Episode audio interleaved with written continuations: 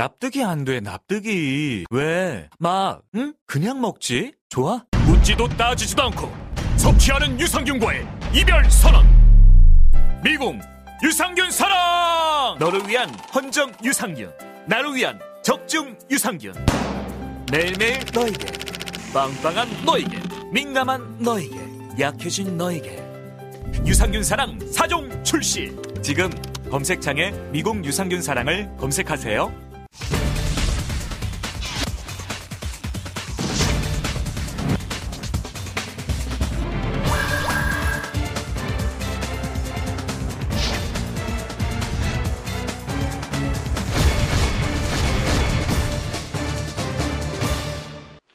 6411번 버스라고 있습니다. 이 버스에 타시는 분들은 새벽 3시에 일어나서 새벽 5시 반이면은 직장인 강남의 빌딩에 출근을 해야 되는 분들입니다. 이분들은 태어날 때부터 이름이 있었지만 그 이름으로 불리우지 않습니다. 그냥 아주머니입니다. 그냥 청소하는 미화원일 뿐입니다. 한 달에 85만원 받는 이분들이야말로 투명인간입니다. 존재하되 그 존재를 우리가 느끼지 못하고 함께 살아가는 분들입니다. 그래서 이분들의 삶이 고단하지 않았던 순간이 있었겠습니까? 이분들이 그 어려움 속에서 우리 같은 사람을 찾을 때 우리는 어디에 있었습니까? 저는 이제 이분들이 냄새 맡을 수 있고 손에 잡을 수 있는 곳으로 이 당을 여러분들과 함께 가져가고자 합니다. 여러분 준비되었습니까? 지난 23일 별세한 고 노회찬 정의당 원내대표는 앞서 보신 바로 이 6411번 버스를 타고 다니는 노동자들의 진정한 벗이었습니다. 비정규직으로 일하던 국회 청소 노동자들을 의원 식당에 처음으로 초대를 해서 오찬을 함께 했던 진보정당 대표 정치인이기도 하지요. 해마다 3월 8일이면 일하는 여성들에게 장미꽃 한 송이를 보냈던 로맨티스트 노회찬. 그가 오늘 세상과 영원히 작별하고 먼 길을 떠납니다. 그가 생전에 그토록 바라고 고대했던 공정하고 정의롭고 평등한 나라. 조만간 하늘에서 웃으며 촌철살인 논평하는 날이 꼭 오리라 고대해 봅니다. 7월 27일 금요일 이슈파이터 출발합니다.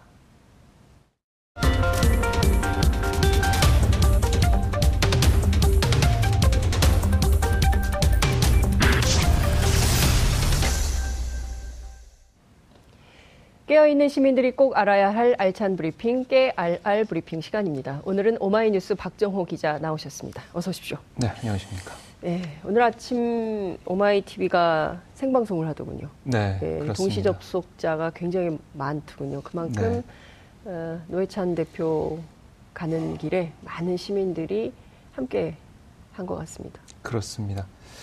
어, 오늘 첫 번째 키워드로 어, 네. 그래서 눈물 속 마지막 국회 등원을 뽑아봤습니다. 아, 노회찬 국회의원 연결식이 오늘 오전 국회에서 국회장으로 엄수가 됐는데요. 말씀하신 것처럼 저도 현장에서 어, 현장을 지켜보면서 방송을 했는데 아, 많은 시민들께서 어, 중복 더위에도 불구하고 네. 자리를 찾아주셨는데 그 자리를 떠나지 않더군요. 음. 네. 더위가 심했, 심했음에도 불구하고 네. 떠나지 않았고요. 예.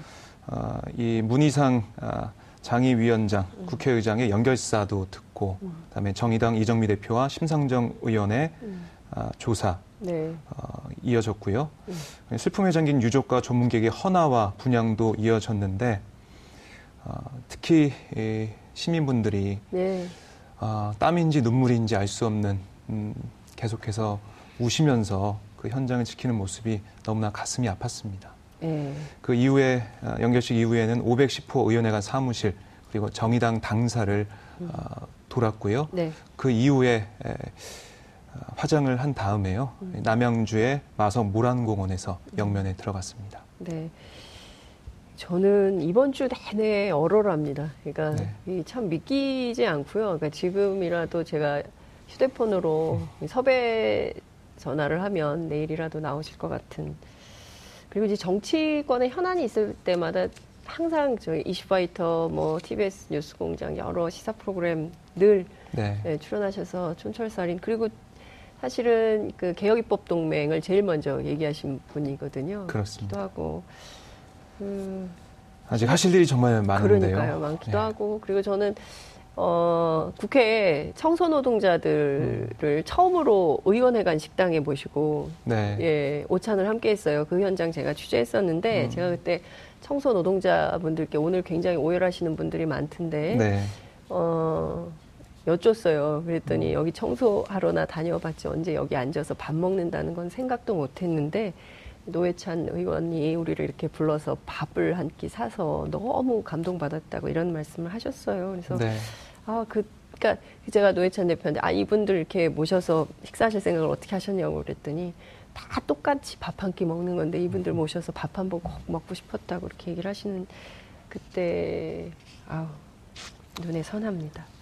그래서 오늘 현장에서도 어, 사실 청소 노동자분들께서 제일 많이 우시더라고요. 네. 그리고 마지막 가는 길도 음. 일렬로 서서 배웅하시고 음. 그런 모습을 봤습니다. 네. 그러니까 언제나 소수자, 약자 그리고 고통받는 사람들 곁에서 함께 싸웠던 분이기 때문에 어, 정말 시민들 노동자들이 가장 가슴 아파하고 하는 것 같습니다. 네. 국회에서도 이 연결사 추도사 가운데 네. 눈물이 많이 쏟아진 것 같습니다. 아, 좀 소개를 해드리겠습니다. 네. 문희상 의장은 노회찬 의원을 향해서 시대를 선구한 진보 정치의 상징이었다면서 정의를 위해서라면 계란으로 바위치기라는 만료에도 거대 권력과의 싸움을 마다하지 않았다라고 음. 말을 했고요. 네. 이어서 정치의 본질이 못 가진 자, 없는 자, 슬픈 자, 억압받는 자 편에 늘 서야 한다고 생각한 당신은 정의로운 사람이었다. 음. 당신의 삶은 많은 이들의 이정표가 될 것이다라고 추모했습니다. 아, 심상정 전 대표 조사가 있었는데 네. 이때 많은 분들이 음. 눈물을 흘렸습니다. 심상정 전 대표 같은 경우도 나의 동지, 사랑하는 동지, 영원한 동지라고 하면서 흐느꼈는데요. 왜 대표님께 조사를 올려야 하냐? 음. 싫습니다. 꿈이었으면 좋겠습니다. 음. 그로 그저 뒤로 숨고만 싶습니다. 아, 이런 말을 하면서 눈물을 흘렸습니다. 사실 노심은 네. 그러니까 동전의 양면 같은 진보 정치의 상징이죠. 그러니까 노회찬이 있기 때문에 심상정도 있고 심상정도 있기 때문에 노회찬이 있는 이, 이렇게 두 분이 대한문 앞에서 농성을 많이 맞아요. 했어요. 예. 단식 농성도 많이 하고 이제 전 그 생각도 많이 나는데 하여튼 서로 이제 경쟁도 하면서 더 좋은 진보 정치 하려고 애쓰셨던 분인데 이제 어찌 보자면 한 축이 무너진 상황이어서 그렇습니다. 아마도 지금 마음이 김대중 전 대통령께서 어, 노무현 전 대통령 서거하셨을 때 음. 몸의 한 반이 무너지는 것 같다는 말씀을 하신 적이 있는데 네. 지금 아마 심상정 대표의 마음이 그러지 않을까라는 네. 생각을 네. 듭니다. 빈소에서도 어, 많이 슬퍼하던 모습이 그러니까요. 떠오릅니다. 예. 예. 자, 그 영화 배우 박중훈 씨, 뭐 중학교, 고등학교 동창, 뭐 네, 지역구 네. 추모 발언도 굉장히 많이 나오고 이정미 대표, 유시민 작가 추모사가 네, 굉장히 어제 예. 예. 추도식이 연세대에서 네. 있었습니다. 많은 시민들이 함께했는데요. 아, 사실 대강당이 커요, 연세대 대강당이. 네. 1, 2층 합쳐서 1,600석 규모인데 네. 거기가 꽉 찼고요. 그 밖에까지 한 천여 명 넘는 음. 시민들이 함께 했습니다. 음.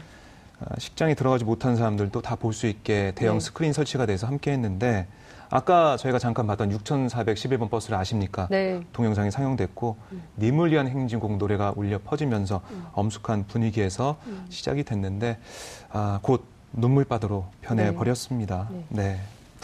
아, 심상정, 뭐 이정미 대표, 음. 유시민 작가 추도사 네. 너무 슬펐는데요. 아, 참. 그 자리에서 이 세 사람의 얘기를 들으면서 음. 많은 분들에게서 눈물을 쏟고 또 박수도 보내고 그런 모습을 네. 봤습니다. 지금 보면 노회찬 현상이라고 네. 일컬어지는데요.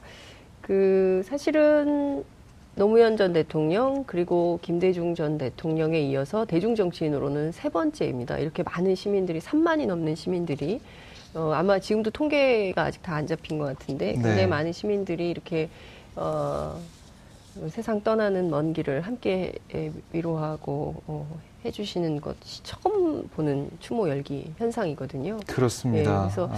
이세 번째 현상을 일컬어서 노, 노회찬 현상 이렇게 네. 이제 국민들이 일컫고 있는 것 같아요. 네.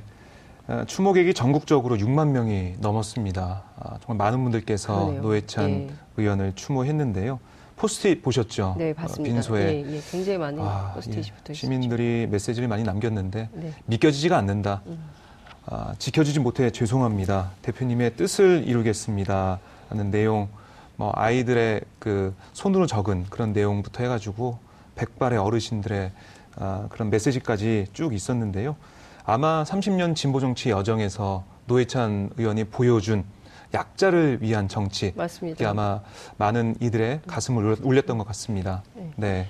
그 지금 뭐 2005년 장애인 차별 금지하는 차별금지법. 그렇습니다. 그렇죠? 그 다음에 이제 그 서민 주거비 네. 덜어주는 조세특례 제한법. 근데 지금 상가임대차보호법 그리고 지금 개혁 입법들이 여전히 안 되고 있는 것들이 있어요. 그러니까요. 아직까지 통과가 안 되고 있는데요.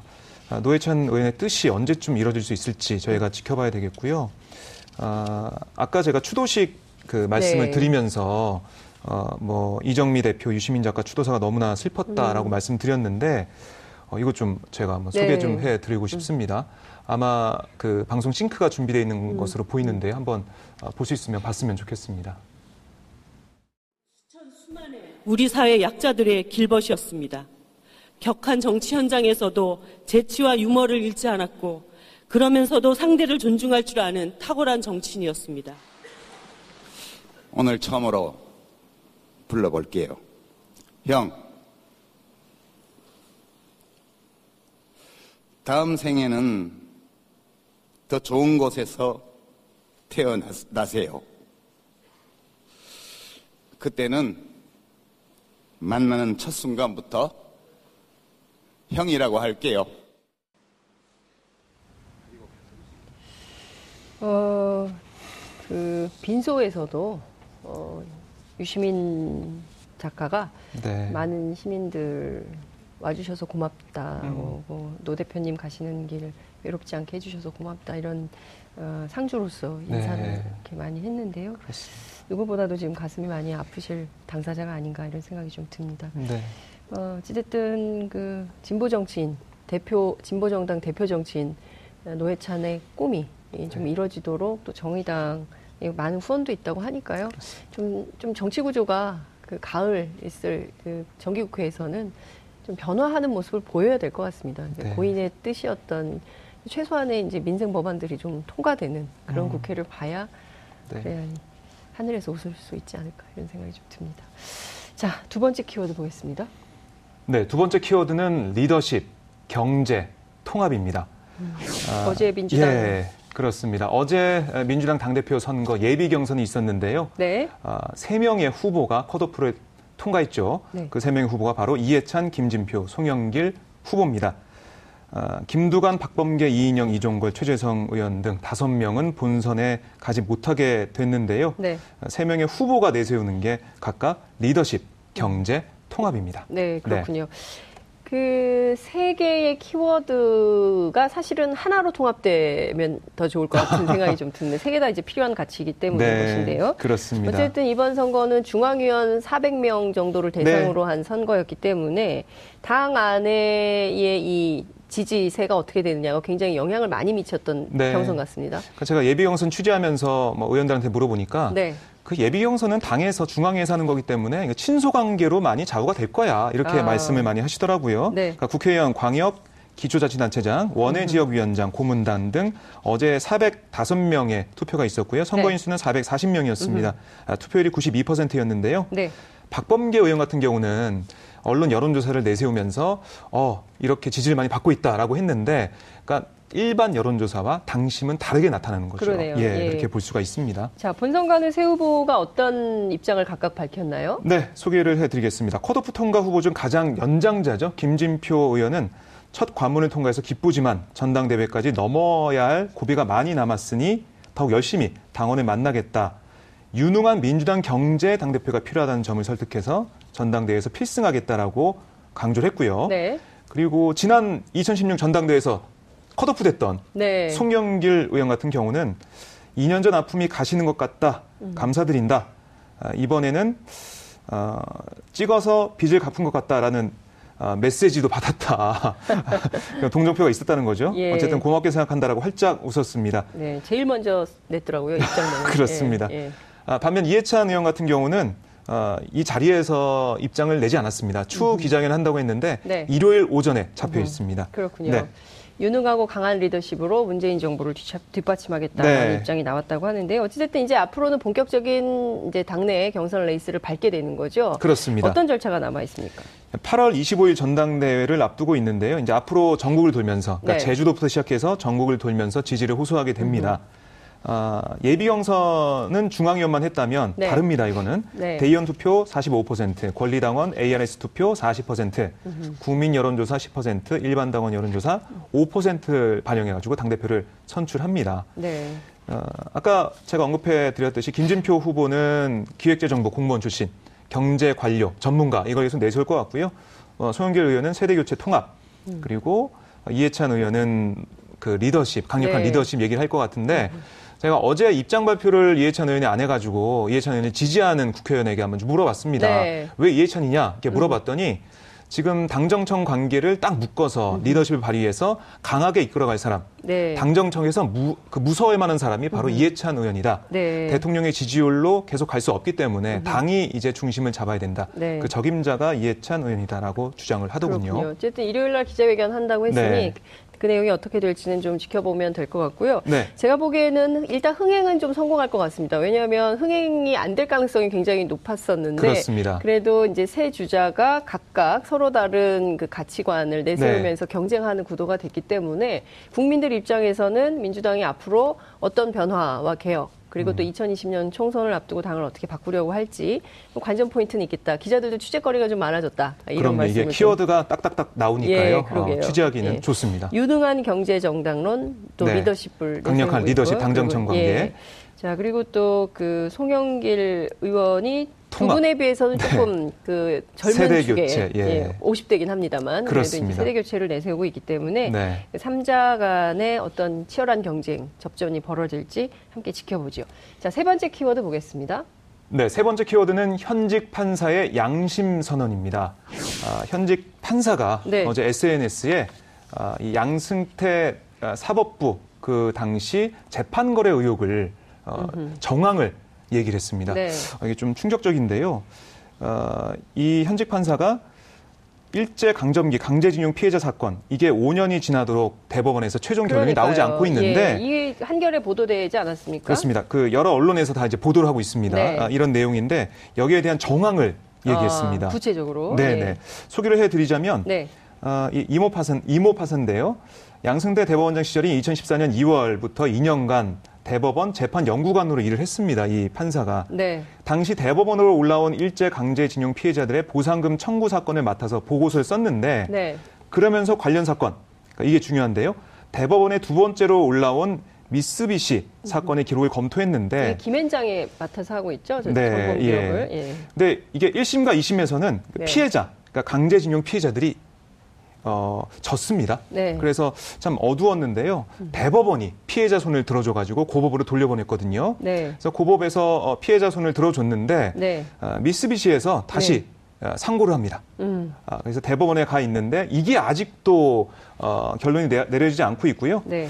어, 이와 관련해서 당시 연구관들은 어, 이 판사에게 그러니까 네. 수석 판사가 이 판사에게 음흠. 해당 사건은 파기환송, 음. 다시 말해 미쓰비시 손을 들어주는 쪽으로 판결이 날 수도 있다라는 말을 했다는 겁니다. 세상에. 그러니까 아직 결론이 나지 않고 있는데 예. 그러니까 왜 그랬냐? 네. 왜 이게 판결이 나지 않고 미쓰비시에게 유리하게 날 것으로 봤냐? 네. 이게 중요한데요. 예. 두 가지로 볼 수 있습니다. 하나는 BH 대응 전략 문건에 이병기 당시 청와대 비서실장을 설득하는 방안으로 이 어, 강제징용 피해자 사건에 대해서 네. 얘기를 하고 있거든요. 그러니까 아니. 이병기 비서실장이 한일 네. 우호관계 복원을 네. 관심 갖고 보고 있으니까 음. 이거 우리가 들어줘야 된다. 네. 이런 취지의 내용이 나오고 있죠. 음흠. 또 하나는 외교부 입장을 들어주고 오스트리아의 법관을 보내는 그러니까요 해외 예, 재판 거래 예. 이두 가지 내용이 지금 나오고 있습니다. 예. 어쨌든 재판을 가지고 거래를 했다라는 네. 의혹은 점점 커질 것으로 보입니다. 그리고 어쨌든 어젠가요 그 410 건의 문건을 다 일반에 공개하라는 네. 결정이 네. 나왔기 때문에 아마도 다음 주부터는 대서 특필이 될 수밖에 없고요. 지금 양승태 그리고 박병대 두 사람에 대해서 어, 출국 금지가 된 상태이긴 합니다만 네. 더 많은 증거 인멸 혐의가 나서기 전에 어, 빠르게 검찰이 예, 수사를 해야 되는데 지금 압수수색 영장이 다 지금 기각이 되고 그렇습니다. 있지 않습니까? 이 점이 굉장히 우려스러운 상황인데요.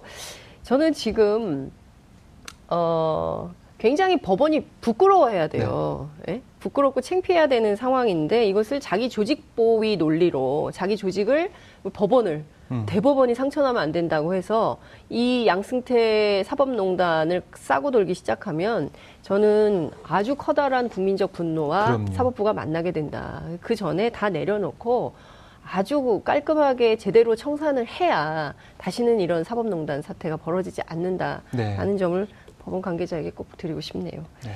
알겠습니다. 오늘 말씀은 여기까지 듣죠. 고맙습니다. 네, 고맙습니다. 여러분들께서는 지금 생방송으로 진행하는 장윤선의 이슈파이터와 함께하고 계십니다. 오늘 방송 좋았나요? 방송에 대한 응원 이렇게 표현해주세요. 다운로드하기, 댓글 달기, 구독하기, 하트 주기. 더 좋은 방송을 위해 응원해주세요. 그리고 2부도 함께해주세요.